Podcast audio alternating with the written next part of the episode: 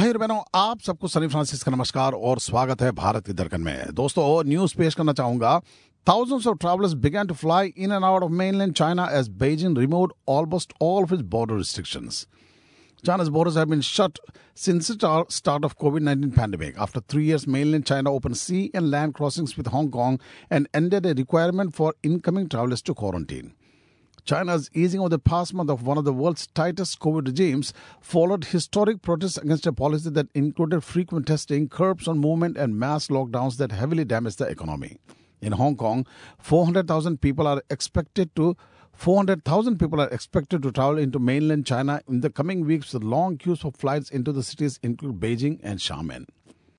In Hong Kong, 400,000 people are expected to travel into mainland China in the coming weeks with long queues for flights into the cities including Beijing and Xiamen.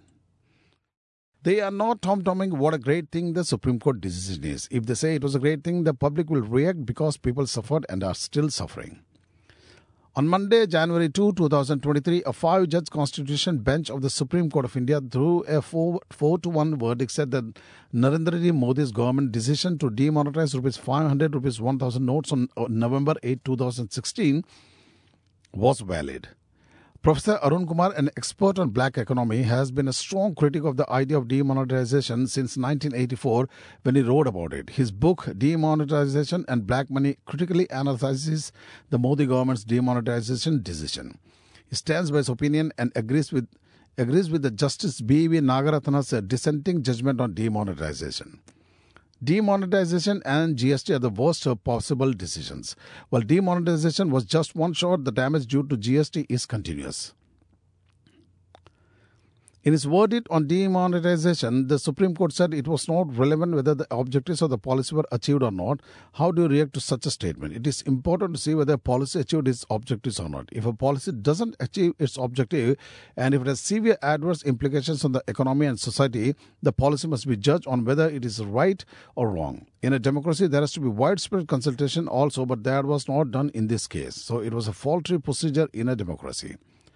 Not only widespread consultation was not done, but the RBI board also had expressed certain doubts while formally recommending it. But just now, in 1978, also when demonetization was early implemented, the then RBI governor I.G. Patel had given in writing that such a policy would not be able to check the black economy. So one cannot just say we would not look at the outcome all at as it is good intentions. How it can be good intention if the policy was destined to fail? The Supreme Court should not have looked at whether or not the policy achieved its objectives. From the arguments that were placed before the judges, it was clear that the policy failed to achieve its objectives. Saying that achievement of objectives does not matter is actually an admission that they were not achieved. Why was secrecy about the decision needed? Why could the government not do wider consultation? Former RBI Governor Raghuram Rajan had said his advice to the government was that such a policy would not succeed. In 1978, the then RBI Governor had given in writing that such a policy would not help curb the black economy. I, as an economy expert, have been writing about it since 1984 and arguing that such a policy would not only deliver but would damage the economy. So the expert opinion was that such a policy would not work. Yet they went ahead and they passed, bypassed the parliament, they manipulated the RBI, and that's the disturbing part. Exactly, Parliament met on the 16th of November 2016 and a bill would have brought up then, but they didn't do it. They promulgated the ordinance on the 30th December and a bill was brought in the Parliament in February after the budget. It is not proper for democracy that Parliament is bypassed. Consultation is not concurrence. You can ask me opinion and I can say no. After that, it is not proper to say I have been consulted, but I'm not going to consider what you have said and we'll go ahead with whatever I had decided. Surinder Mohan Singh Chadda, or Moni as he likes to be called, was a month short of 29 when he was sent packing on a special plane to Tashkent in January 1966. Now the capital of the sovereign state of Uzbekistan, Tashkent was the then under Soviet control and in the days following Chadda's arrival witnessed events of historic magnitude. A treaty between the then Prime Minister Lal Bahadur Shastri and then Pakistan President Ayub Khan was signed, effectively ending the India-Pakistan War of 1965. The same night, on January 11, 1966, Shastri died of a heart attack. Fast forward to 2019 when Chadda, now 82, decided to watch a Bollywood film, Vivek Agnihotri's The Tashkent Files. An undersecretary in the Ministry of External Affairs in 1966, Chadda had been tasked with bringing Shastri's body back to India. But Chadda was appalled by what he saw in the film. For a film so well made, it got basic facts wrong, he says. What alarmed Chadda even more was the fact that several acquaintances now enjoying their retirement with brunches at Delhi's Gymkhana Club have walked up to him and asked him if what the Tashkent Files alleged about Shastri's death was in fact true. Was Shastri's death unnatural? Was he poisoned to death? Were the Soviet or American secret services behind his assassination? Or was he killed by those who wanted Indira Gandhi to become India's Prime Minister? Chadda meets me in the lounge at Delhi's Indian International Center to narrate the events of January 1966. I never spoke about my time in Tashkent because I never thought it was needed. I only wrote about it in my book, which was really my life story, he says. His book, By the River of Silver Diplomatic Chronicles from a Life in Six Continents, he has just one chapter dedicated to Shastri's death, which is by no means as dark and mysterious as the Tashkent files. I was the lowest of the species in the ministry and I traveled across the world for various postings. Around 1964-65, I visited T.N. Kaul, the Indian ambassador to Moscow in his home. His Indian cook Muhammad Jan was also there. I had sampled his cooking on a couple of occasions. Can you believe that they even got his name wrong in the film? The Tashkent files called him Jan Muhammad. It also slightly implied there the Muslim chef could have been behind the death of Hindu Prime Minister. On December 31, 1965, I, I, was sent on a mission to assist Shastri for the Indo-Pak conference and I reached before him to ensure all the arrangements were in order.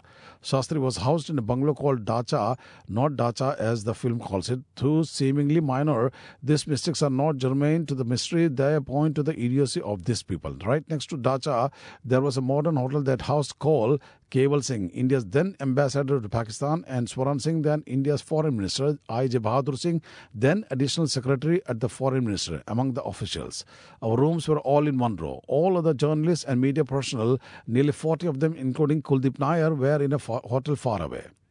The impression in the film that Kuldeep Nair was in and out of the dacha or even Shastri's bedroom is not true. Nair was a great journalist and a good person, but at that time he was just one among several others. Filmmaker Agnihotri claims that Nair, a few hours before his death in 2018, revealed some crucial facts which are yet unknown about Shastri's death, which made him completely change the climax of the film. In my opinion, it is absolute nonsense. Nair always made one point and remained consistent about it that it is opinion that Shastri did not die naturally. Chadda says the events of January 10, 1966, that evening the Indo-Pak Treaty was signed are as important to put the events of Shastri's death in perspective. When the conference ended, there was unusual bonhomie between the Indian and Pakistani delegates. This was in stark contrast to the hostility and the beginning of the conference when Ayub Khan did not even shake Shastri's hands.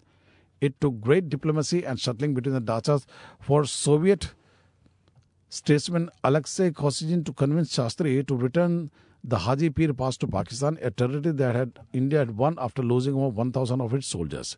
But Shastri agreed to return this territory as a peace gesture. This is when Khan and Shastri began talking to each other. Finally, when the agreement was signed, Khan really thought Shastri was a little short of being a peer himself. Inside a little meeting room at my hotel, there was an atmosphere of celebration. The only person who sat in one corner and sulked was Zulfikar Ali Bhutto, Pakistan's foreign minister, who never spoke to anyone in the room. भाई और बहनों आप सुने भारत की दर्गन brought to Sunny Francis on megahertz of 76.5 FM गोगलो अगले news की ओर चलते हैं। The picture is something different for S S Rajamouli's R R R आई ऐसे क्यों बात कर रहे हैं हम लोग? वेल well, दोस्तों why there so much global love for R R R 14 years ago, a little known British film set in India swept the Golden Globes. Even though this film, with an estimated budget of $15 million, would end up grossing over $378 million worldwide at that moment in January 2009, many people wondered what this film was about. Danny Boyle's Slumdog Millionaire had won the Audience Award at the Toronto International Film Festival, but the film was still in limited release in the US when it won the Golden Globes for Best Motion Picture Drama, Best Director, Best Screenplay, and Best Original Score. It would eventually sweep the Oscars as well, winning eight awards. The picture is somewhat different for S.S. Rajamouli's RRR, the first Indian film since uh, Slumdog Millionaire, although there was a British production to capture the hearts and minds of Western critics and audience. RRR was a hit in India and then became a phenomenon outside the country. Especially in the US to date, it has grossed $155 million worldwide. RRR opened in US theaters for the diaspora market in March 2022, coinciding with its release in India. Later in the summer, it was picked up by small distribution outlet, the New York based Variance Films, which worked in collaboration with the Sarigama Cinemas and Raftar Creations and brought the film to mainstream theaters. The film became an unexpected success, surprising many observers of Indian films in international markets.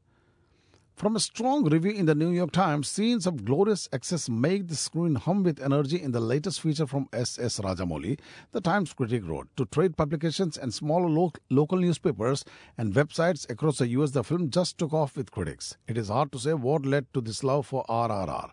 Perhaps it is just because American cities does not have full grasp of mainstream Indian films with action, masala songs and dances. A filmmaker friend, also not of RR, not a fan of RRR, described the film as a great Desi minstrel show where brown clowns go all over the top. The film's conservative outlook, in line with the politics of the current political apparatus in India, did not have any impact on the Western critics. But the Masala Rajamouli concurred with all the excessive CGI produced action se- sequences just hit the right spot with American critics and audiences. We have seen videos of the Naatu Naatu song being performed in American movie theaters, impromptu dances by Indian American fans of Rajamouli, while white audiences which watch in rapt attention. Rajamouli himself has attended many of these energized raucous screenings. Today, RRR rates 98% fresh on Rotten Tomato scale. The film and Rajamouli have already won numerous Critics Association awards. Just this week, Rajamouli won the Best Director award presented by the prestigious New York Film Critics Circle. He was recognized over far better known, um, known as Steven Spielberg for The Fabelmans and Martin McDonagh, The Banshees of Inisherin. With, but with all this love for RRR translate into another major award, starting with the Golden Globes. This much is clear. The film will not sweep the Gold, Golden Globes like Slumdog Millionaire. RRR is nominated in only two categories Best Foreign Language Film and Best Song. I think Naatu Naatu will win the Global Best Song, although it is a healthy competition from Ciao Papa from Guillermo del Toro's Pinocchio and also songs performed by Lady Gaga, Hold My Hand from Top Gun Maverick. Taylor Swift Carolina from Where the Crawdads Sing, and Rihanna Lift Me Up from Black Panther, Wakanda Forever. The Naatu Naatu song sequence has just the right energy that will lift it up over the above and other nominees in the category. Lastly, Javed Akhtar picked his son Farhan Akhtar's birthday on January 9 to release his coffee table book Jadunama. A compilation of extracts from Akhtar's public speeches, interviews, and quotes, Jadunama gets its title from Javed Saab's nickname. Javed Kitna Gulzar, two of the India's finest lyricists in Hindi cinema, were present at the event, along with the children Zoya and Farhan Akhtar. Shabana Azmi also came in. Shibani Dandekar stands next to her father-in-law in this movie. So, sorry, but that picture is joined by Ashutosh Gowariker, Farah Khan, who shares a birthday with her first cousin Farhan Akhtar, Tabu and Urmila Matondkar. Farah and Tabu have been friends for over 30 years. Farhan and Zoya took a picture with mum Honey Irani, Mukta and Subhash Ghai. There was a lot of uh, camaraderie going on, and Annu Malik's daughter Anmol Malik also gets her autographed uh, copy for this um, Jadunama made written by Javed Akhtar. And I think भाई और बहनों that will be all for today. चले आज के आखिरी गाने की ओर चलते हैं तो दोस्तों आप इस गीत का आनंद उठाइए और मुझे आज आगे दे अगले हफ़्ते फिर मिलेंगे नमस्कार